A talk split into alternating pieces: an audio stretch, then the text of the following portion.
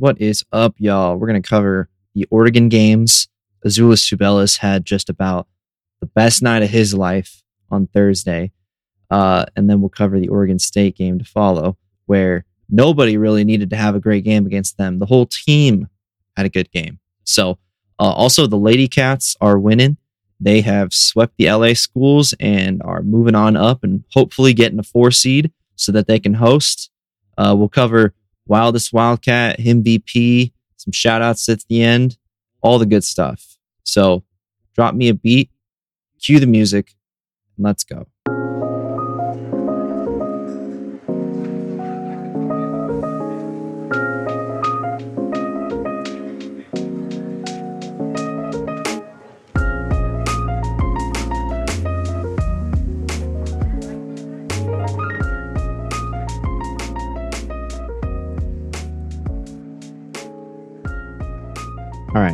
Doing something that I usually never do. So, usually I will take notes and write down a lot of the key takeaways that I found that I liked. Obviously, you all liked too from Arizona's Thursday night game. And and I'll do the same for Saturday and follow it up with recording either Sunday or Monday, depending on the schedule. But I'm going to record tonight right after Arizona's just, it's only a 15 point win, but they led, other than being down 5 0 to start the game, they led the whole game. And it was because of Azuolas Tubelis. And I'm going to get into it, but I just wanted to get that off my chest. Not like it's something to get off my chest, and I'm just rambling here. So we'll get right into it. Oregon has won eight of the last nine matchups against Arizona, and they won the one was it three weeks ago uh, up in Eugene on that ugly, atrocious court. Yeah, you all know about that. You saw the video. Anyways, like I said, this game started and Oregon was up five five nothing, and somebody needed to tell Dave Heeke to make that court look ugly. But then Arizona did something that they've been doing this last like two games specifically. I just want to pinpoint. They have put it together to look like a complete basketball team. Like I just want to cover some of the the beginning plays of the game. You had an Oumar Ballo trip to the line. Then you had a Ramey three followed by an immediate charge that Kerr Kriisa took. And they were right back in it, like going on a run. And then one thing I noticed early on, like right away from the tip, Courtney Ramey's defense, man, he was glued onto his opponent like white on rice.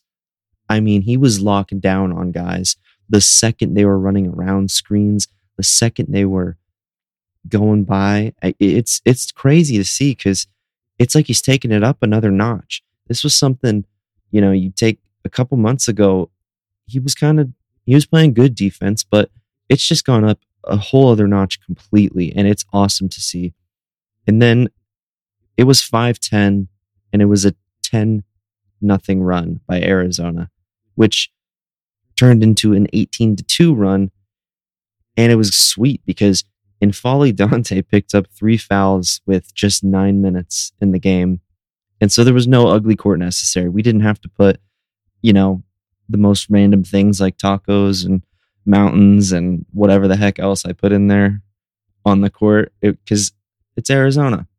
They figure it they figure it out at home unless it's Washington State. No excuse for that one. Because Oregon's the type of team that you can't put away in the first half. You have to keep your foot on the gas pedal because they brought it back to a 6-point game. But Arizona still had all this momentum. You felt like they were just getting ready to burst and just run it out. And they were. And that man that was getting ready to burst, uh, sus. Hold on. That whole, yeah, yeah. Shot out of a cannon. Let's go with that analogy. Azuolas Tubelis, he had 27 points in the first half, while Oregon only had 35.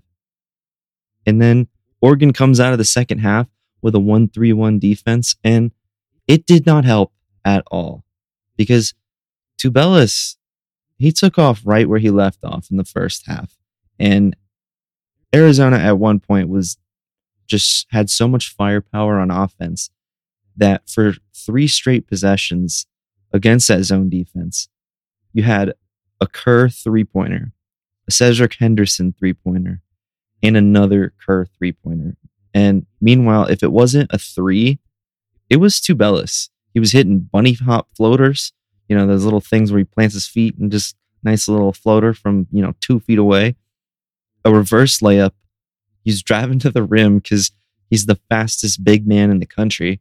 Or he was getting a transition dunk. Like the one he had before the end of the first half was awesome. And I was, I felt like I was in the crowd, just standing up out of my seat on the couch, just cheering. Like the dude put on a show tonight and something that hasn't been done in since I, I guess the last time was Jemarl Baker putting up uh 33 and that I, that was that was a great one. But before that I, I can't remember the last time somebody's just had this much dominance in McKale Center. In fact one of the few times people have had this much I mean he had 40 points. And by the end of it he was just exhausted. He was setting screens and setting up his teammates because he is such a good teammate and he could have had a 50 point night but he really didn't he didn't score past 7 minutes and 33 seconds to go in this game because he was exhausted.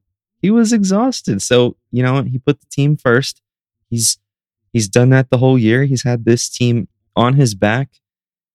And if it wasn't on his back it's on Oumar's back. But you know what? In those games that Oumar Ballo goes off, it's Azuolas Tubelis second.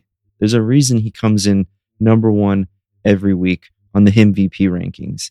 He is the best player on this team, unquestionably. He does so much for this team. And he had 40 points. He had three steals a block, three assists, and nine rebounds. He almost joined the 30 10 club, which Dave Pasch mentioned on the broadcast that Derrick Williams and DeAndre Ayton are the only other players to hit a 30 10 game. And Azuolas Tubelis, he was one rebound shy of that club, but he joined the 40 point club at McKale, which includes Khalid Reeves and Al Fleming, who, oddly enough, was introduced in the Ring of Honor tonight and had 41 points. So Azuolas was nice enough not to pass him on that. He's just the nicest guy. You never see him trash talk until this game. He he deserved his trash talk, and he was given Oregon, you know, their fair due of shit because Oregon just drives me nuts, and they drove him nuts tonight too. But you know what? Talk that talk, Azuolas, because you deserved it. Forty points. I mean, what a night for him. What a game for Arizona overall. Uh, you you have Kerr and Tubelis who kind of run this two man game and Kerr just knows exactly where Tubelis is going to be at the right time.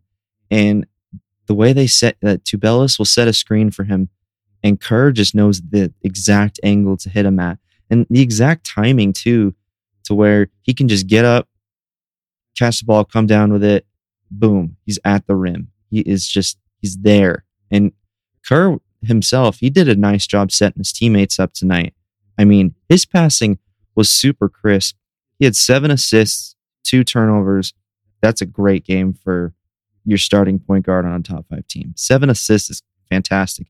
And to make things better, Kerr's shooting the last three games, he's 15 of 29 from three in the last three games from beyond the arc. After he was hitting slumps where he was in the low 20, he was in the low 30s uh, late 20s of percentage of shots from beyond the arc. And this game, he was four of eight. It's 50%. If your point guard is shooting 50% from three and is passing for seven assists a game, you're going to be set up very well. You know, don't even mention your your other star players scoring 40 points on a quiet Thursday night against Oregon at home. I mean, come on. That's just ridiculous. But the last two games, if you think about it, nobody has had a bad game for this team. And the stats aren't really going to be sexy, but if you, you know, the eye test, you're watching and you see exactly what everyone is doing out there, like you have Oumar Ballo, the dude is fighting for every single rebound. He had 11 rebounds in this game. I mean, you have Tubelis and Ballo combining for basically 20 rebounds a game. And then you have Cedric Henderson, who is fighting for loose balls too, fighting for rebounds and tip passes. And that's like, that is your front court right now. And then you go down the list, you got Pelle Larsson, who he's, he's fighting on the floor for everything. Like he, I like to say, it like, okay, Pelle Larsson, Cedric Henderson, those two, and you could throw Courtney Ramey in there also. But they're doing the gritty work for this team on offense and defense. I'm talking they're fighting for positioning like crazy. They're making the right passes. They're absorbing contact. They're going up, contesting every single shot. You need guys like that, like a, like the Draymond Greens to the Golden State Warriors. You need guys that do the dirty work for the team. That their stats aren't going to look good but you know what does look good? Winning. Winning basketball games looks good. And you pick it up from there, like keep going down the list of guys. The guard play for Arizona has reached other levels in the last couple games, probably last three games. You have Kerr Kriisa, who has stepped it up, taken his game up completely to another level right now where he's cleaning things up. He's turning the ball over less. I mean, Arizona collectively, 11 turnovers in this game. That's awesome. That is awesome stuff right there. I mean, we've seen many games where there's 17 turnovers, and I'm getting to another tangent. But back to Kerr Kriisa, he's cleaned things up. He's more efficient. And yeah, his field goal shooting, just from the field in general, is not going to be incredible. But the thing he's taken that to another level is the three point shooting. It's awesome to see that. And then you've got Courtney Ramey, who's doing the same thing. Now, he didn't have a great game tonight, but somehow he was the most efficient player with the plus minus, according to JG Trends on Twitter. He was the leader of the pack. And then Tubelis was second. There is just, there's so much going right for Arizona right now. And it's at the right time because you've got this really easy schedule left to play. And we went over in the last pod. I'm not going to go over it in this one. All you have left is basically a very tough game against UCLA. And then whatever's left in the Pac 12 tournament, you'll probably end up playing, you know, either UCLA or a USC or an ASU, which is fine because I'm not scared of those teams at all. I'm not scared of any team. I'm not scared of UCLA at all. What I'm scared of is Arizona taking a night off and not playing how they should up to their level. And right now, Arizona is playing up to their level in just about every aspect of the game. Recap on the Arizona Wildcats is brought to you by ArizonaWildBags.com, where you can grab a shirt with my logo on it in short sleeve, long sleeve, you name it. They are comfortable and cozy. And if you use code DeAndre Ayton, it's 15% off. ArizonaWildBags.com. Now, as for the Oregon State game, this game marked the third straight sweep for the Arizona Wildcats. So they've got a six game winning streak. And it's almost like they needed a loss at Oregon and at home against Washington State to see that they really just needed simply adjustments and that it was going to mean playing harder than your normal pace to beat these Pac 12 teams. And Arizona is back to dominating the teams that they really should be dominating, looking like a, a real top five team in the country. Now, Courtney Ramey's passing in this first half was insane. I just want to point that out. And it's it's great to see him when he's not contributing as far as like three pointers. He's finding guys open. He's playing that combo guard role that he absolutely can and did play at, you know, Texas. So it's good to see that. And then Uh, I even heard uh, Matt Muehlebach. He had a take on Arizona needing, you know, those guys beyond the seven man lineup and needing a guy like Adama Bal if they're going to make a run because that is completely true. We've seen it so many times where everybody gets the yippies and goes three of 17 from the field in March. And somebody has to come off the bench and get hot, make a couple big shots, give the Cats a lift when they need it to get through a Sweet 16 game against TCU, Xavier, or even Gonzaga when they inevitably have to play at least one of those teams because we all know that that's going to happen. And that's why it's good that Arizona beat the hell out of the Beavers. They got 36 points off the bench.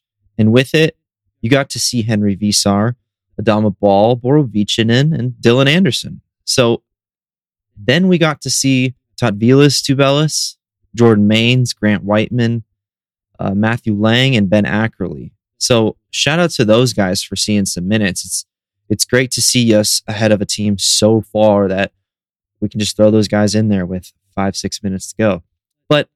It's the bench group before the walk ons that I kind of want to focus on, specifically Adama Bal, Henri Veesaar, Dylan Anderson.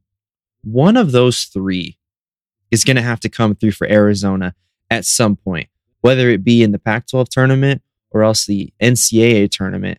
Somebody is going to have to be the one to step up for Arizona when the starting seven is struggling to score when we need it most, when teams have figured out guys and what their roles are and have done a good job shutting those down, we're going to need Adama Bal, Henri Veesaar, Dylan Anderson. One of those three has to step in and give us some meaningful minutes, whether that's Adama Bal coming in and hitting a shot off the bench like he did against UCLA in the Pac 12 tournament last year, or Henri Veesaar coming in to give us some defense and some alley oops, or even Dylan Anderson doing the same.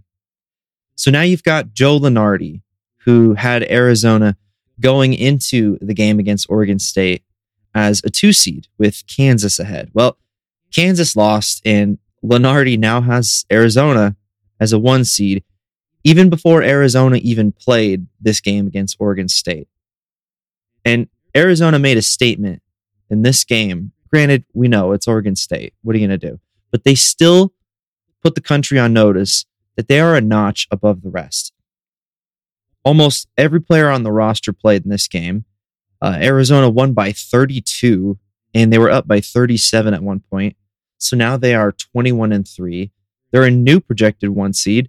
And you have Azuolas Tubelis, who should be first team All American. I don't care what anybody says. If you disagree, you're just not watching Arizona basketball. Arizona is now number four in the country. They even got a first place vote. They're completely hitting their stride and they've figured out defensive assignments and other guys' roles off the bench. And they are playing teams just a lot tighter, really, than they had been and aren't winning games, but are decisively winning games. They've swept their last three weekends, won six straight games, as we mentioned, but this is a what have you done for me lately league. So I want to focus on half of those games. So the Cats are outscoring their last three opponents by a combined 70 points. They are out rebounding in that same three game span by 35 rebounds. They're shooting 40% better from three. And don't even get me started on field goal percent or assists because they are doubling and sometimes tripling their opponents' assists in those games. They are miles better than the competition that they have been playing. While we all knew it, those of us that never miss a game, they watch every second, have a podcast where all we do is share our love for U of A. Uh-huh. The rest of the country is basically finally opening their eyes as to what Arizona is making possible. A team that loses its three rock stars to the NBA draft and the following season go 21 and 3 and are in contention for a one seed. I mean, Tommy Lloyd, he won coach of the year last year, which people on Twitter, and I mean people as in Texas Tech fans, were up in arms about him winning last season. And you know what Texas Tech's record is this year? Because they wanted uh, Mark Adams to get it 12 and 11. And you can argue Tommy Lloyd has done an even more incredible job this season with what he has. What he lost last year for grouping these guys to play like they are currently, he needs to be in heavy discussion for coach of the year and deservedly so.